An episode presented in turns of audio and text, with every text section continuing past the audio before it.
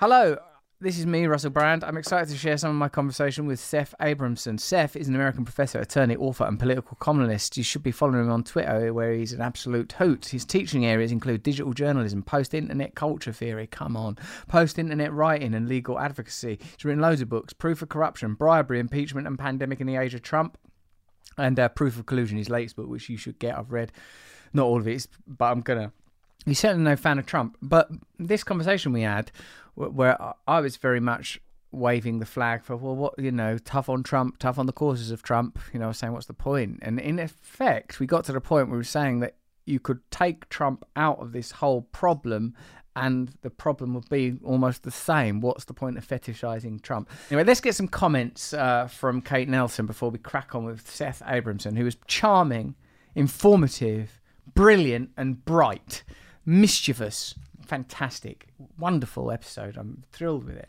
Now, here's some comments from Kate Nelson. Franchique S. Franchique underscore. Jen, Jen, did you just then tug a great lot of phlegm down your throat? I heard a real whooshing sound. Shivered, I heard a. I like, shivered. You shivered? Shivered from sheer phlegm. What we've discovered Stop lately. redirecting the phlegm. Your phlegm is. I'm not redirecting the phlegm. I got no phlegm to redirect.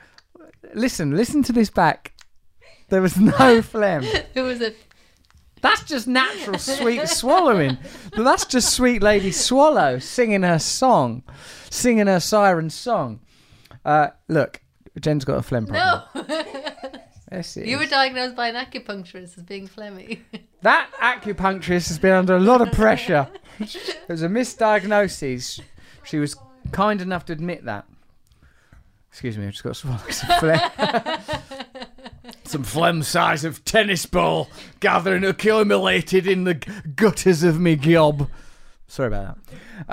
Uh, Fran- Francique underscore S enjoyed it. You bring in so much to this community, man. Thanks, Francique. Yapsicles. Loved it. Your episodes always make me think in a different way.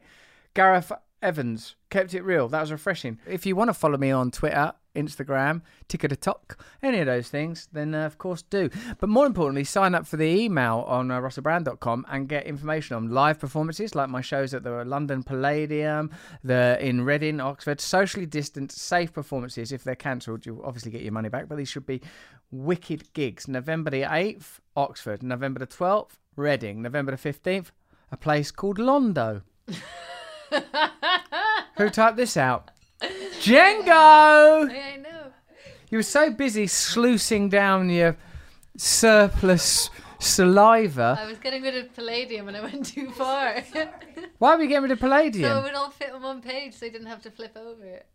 Well, you failed miserably, and what you've done is you've announced a gig on the 15th of November in a place called Londo. What don't even exist? Go to russellbrand.com for your tickets and more accurate geographical information about the cities in which these events will be taking place. Uh, check out my YouTube channel for those spiritual videos. Did a good one today. Uh, it was a uh, video on panic. Panic! don't panic. Don't panic. Or panic less. Yes. I'm not saying don't panic. Panic if you want, but just do less of it. The reason we chose this bit. Now, which bit should we choose, Jen? That we need a romantic response to crisis. And that's yeah, that is a good is bit. Selling. Let's have this bit where Seth Abramson says we need a romantic response to crisis, and I think around there I said something good. Do we put bits in where I say something good? Yeah, because it's a long bit, so sometimes it has a crisscross. It might bleed into the my good bit into the right rebellion bit. bit.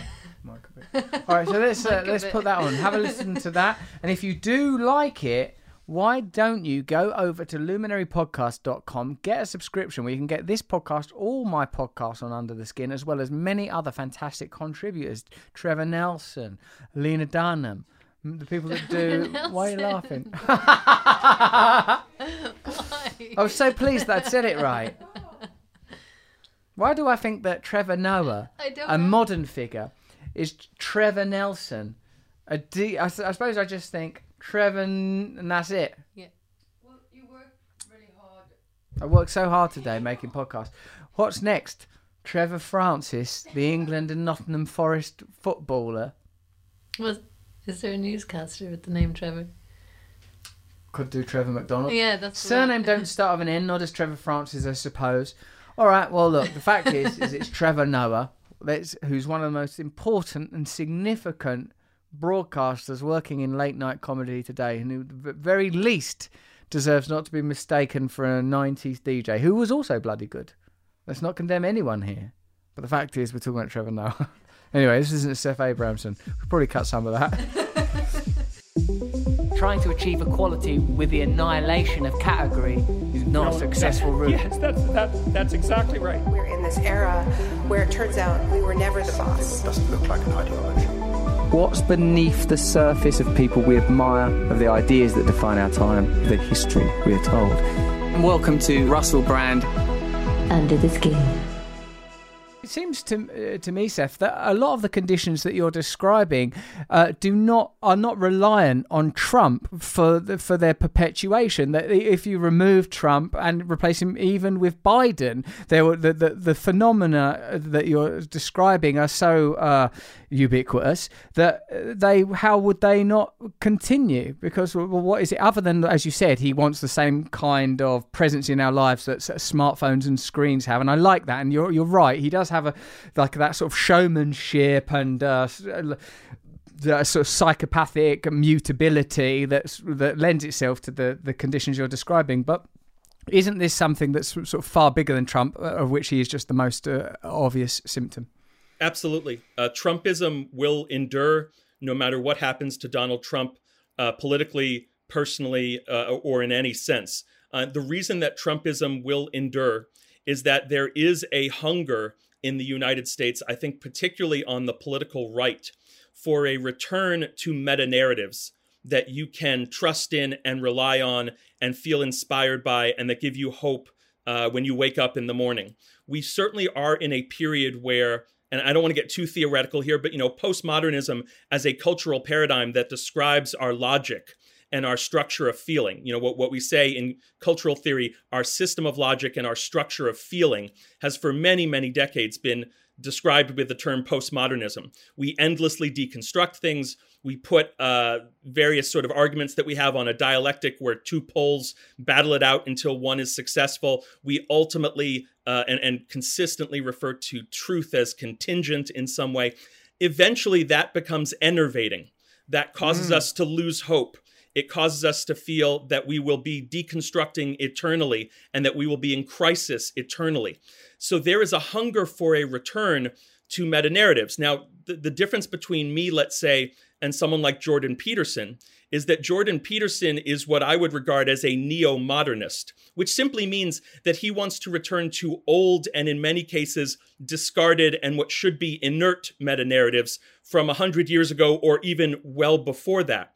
What a meta modernist like me wants to see is a return to meta narratives with an understanding of everything that we learned during the far too long, far too extended postmodern period of roughly 70 years. We need to have faith in meta narratives, in other words, even when we know that they're flawed.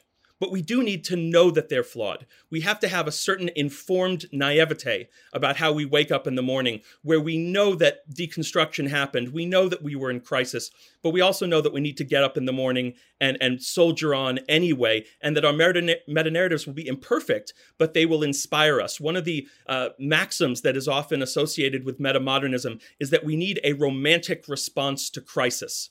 Donald Trump, in the darkest possible sense, is selling a romantic response to crisis. What we need, I would suggest, on the political left in America is a romantic response to crisis that is a, the, the light version of what Donald Trump is selling as a very, very dark vision in the in the view of most of us. I mean, he talked about American carnage during his inaugural speech. We need an alternative to the romantic response to crisis that he's selling. You're so clever. Oh, oh thank you. okay, okay. um, yes, you, we do need that. Now, where's that going to come from, Seth? Because even by your own um, methods it, it it sounds like that you're that you know you have to create this grid of narratives and th- these reliable nodes and data points.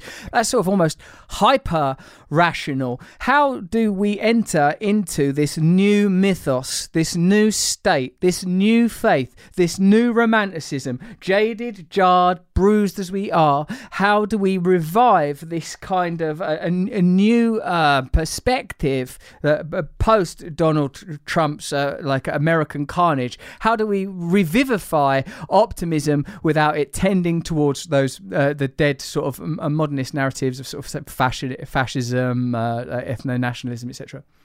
Well, I think one of the problems with the way that Donald Trump is approaching it is he wants the same uh, insipid solution for every field, which is make America great again, trust in me, uh, as you said, it's a return to neo-modernist, uh, a return to modernist narratives like fascism and authoritarianism and so on. It, with metamodernism, what we're imagining is that this cultural paradigm plays out differently in each field. So there's metamodern architecture, there's metamodern music, there's metamodern stand-up comedy, and it's going to look different in each genre because the conventions that you are trying to both subvert and extend in each of the genres is different. So let's say journalism. In journalism, metamodernism takes the form of metajournalism in the following sense. We say, okay, journalism is at a point of collapse in many respects. People don't trust it anymore. Uh, we have a problem with items that are sort of outside journalism, but part of the conversation, ultimately, like fake news. How do we respond knowing that we are in a deconstructed journalistic sphere where people have less trust? Well, you you make a go of it, and you make a go of it in a romantic and perhaps even quixotic way by saying, "I'm going to read twelve thousand sources from, and I'm going to use the internet to help me do this from around the world, going back decades, and I'm going to show that we actually have so much great investigative journalism that the idea of turning to fake news the idea of not trusting a single news outlet when someone can now in the digital age create a network of thousands of news outlets is really just beside the point. Um, so, so metajournalism is a romantic, romantic response to crisis. But you know, in architecture, people putting gardens atop roofs in major cities. That's a romantic response to crisis. Notice that in that situation, you're not saying, as you might in a postmodern dialectic, well, either we tear down the building or we say, screw it, let's just burn the environment until there's nothing left. You say, well, we're going to keep the building because people live there and we know we can't tear all the buildings down, but we're going to put gardens everywhere that we can, including on the buildings. That's how metamod one example of how metamodernism shows up in architecture. But again, it shows up in every genre. So the answer to your question is depends on the genre, depends on the form of communication being used, depends on the sphere of professional activity we're talking about. Well, that in itself would be eschewing postmodernism, which would, of course, challenge the taxonomies in themselves, even that these genres independent exist independently of one another. If you sort of think of it in sort of more simplistic historical forms, like Baroque, the music was Baroque, the architecture was Baroque. You know, like the idea that there would be different streams and different expressions, and we can widely understand Baroque to be sort of yeah, like, I don't know, ornamental, fluid, florid, like uh, like the idea that there would be different approaches in meta modernism depending on the genre that it was applied to. Now, I have a few questions here, mate. One is where the hell are we getting like because this is what I return to is like if you really want to challenge the uh, sort of the, some of these like you know like dear Marianne Williamson said you're not going to be able to uh, overcome these sort of she said something like dark satanic forces with your technocratic bureaucratic claptrap democrat language. You know like I my personal disappointment and uh, uh condemnation seems like a hard word to use but like falls more on the left than on the right because in a sense the right is gone all punk and rogue and become mobilized and look like they're having real fun and expressing themselves over there. And like whereas the left has become kind of i don't know like bereft of any real purpose and meaning no doubt as a result of this constant deconstructivism that you have described it seems to me that those ideas are sort of foreclosed i.e sort of so, like you almost have to go back to the uh, sort of english origins of socialism as opposed to the sort of European origins and look at the the role of say Methodism, uh, like sort of that that Christian milieu uh, in the establishment of socialism to to revivify the left. I.e., does there need to be a spiritual component? Opponent to any political alternative, even if that spiritualism is not theological, but is could be sort of sort of personal. And if you're saying that we're going to have to enter into this with the kind of naivety, who where do we look? Do we look at in the way that indigenous societies organise and say see if we can mobilise those ideas in a post uh, urban setting, you know, like a, an example, the architectural example of growing things in cities. Could cities be run in different municipalities? Could power be shared differently? What kind of ideas and where are we getting the energy? The sort of what's the source in this in this sort of dissipated, grey and insipid time that that, that that's so sort of all consuming that a figure like Trump becomes attractive just almost because of his priapism. Well, I'd look at it this way: um, we have nothing left to lose. You know, many people are awakening this morning on the left and on the right without any hope whatsoever that things will improve. Uh, metamodernism suggests that it's time for a new sincerity. And let me explain what I mean by that. Um, the sort of rebelliousness that we see on the right right now in the United States and perhaps elsewhere is incredibly retrograde. It is that sort of punk rebelliousness that determines that the only way to prove that you are actually rebelling is to do something shocking and to in some way be what some people would consider distasteful. Well, we already did that in the 1970s in the United States with punk rock, literally, right? David Foster Wallace, a novelist who's considered a proto metamodernist, said that the new rebels, the rebels of the uh, the era that we're in now, the metamodern era, not that he used the term at the time, would be those people who are willing to be snickered at, willing to be laughed at, willing to be considered too naive and too simple and uncool, right? And I'll, you're talking to someone right now, Russell, who is incredibly uncool and who gets laughed at all the time. And that's part of the rebellion. I know that. I know that people, you know, look at me and say, this guy's writing 500 tweet threads on Twitter. What does he think he's doing? Where does he think he is that anyone wants to read him write 500 tweets in a row on Twitter? I am deliberately misusing the platform. I know that I'm doing it. I am upsetting people by doing it. I know that I'm doing it. But I'm not trying to be shocking in a punkish way. I'm trying to have a romantic response to crisis, which says, look how naively hopeful this guy is that we can make sense of this world, even though he fully understands because he lived through postmodernism with everyone else, how ridiculous what he's doing seems to be. I agree with what David Foster Wallace said 25 years ago. The rebels of today are willing to be laughed at, snickered at, considered uncool. The Milo Yiannopoulos of the world who say, I'm going to be punkish and I'm going to shock you. You know, excuse my language, but that's bullshit 40 years ago rebellion. And it's really old hat. It's incredibly postmodern and it's boring it's boring because you know postmodernists have been shocking people with their you know crazy statements about Jews. If you want to use Milo Yiannopoulos as an example, for a hundred years. Um, that's why postmodernism out you know outstayed its welcome. So the answer is a new sincerity. The answer is hope, and the answer is stop worrying about whether people laugh at you on the internet.